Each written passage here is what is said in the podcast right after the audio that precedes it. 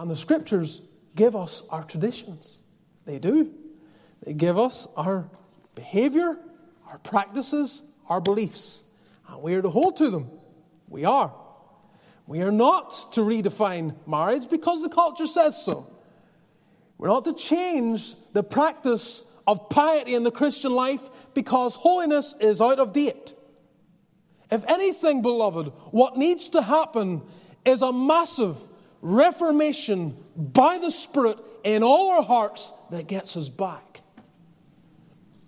Gets us back to the Word, to every part of the Word, to every expression of the Word. That's the tradition that we have been taught. That is what we return to. And reformation has to occur. We need it. We are not beyond it. We are not. This congregation needs reformation. We don't have it all to the point that all of us can say, all right, we've set all the pieces in order, now we can coast because we have it all. Because every day that passes, every day you're battling in the purity of your life. You're battling to be Christ like. You're fighting to, because the, the flesh and the spirit are at enmity with one another, so that you cannot do the things that you would. And so there's, there's, a, there's a battle, a real spiritual battle.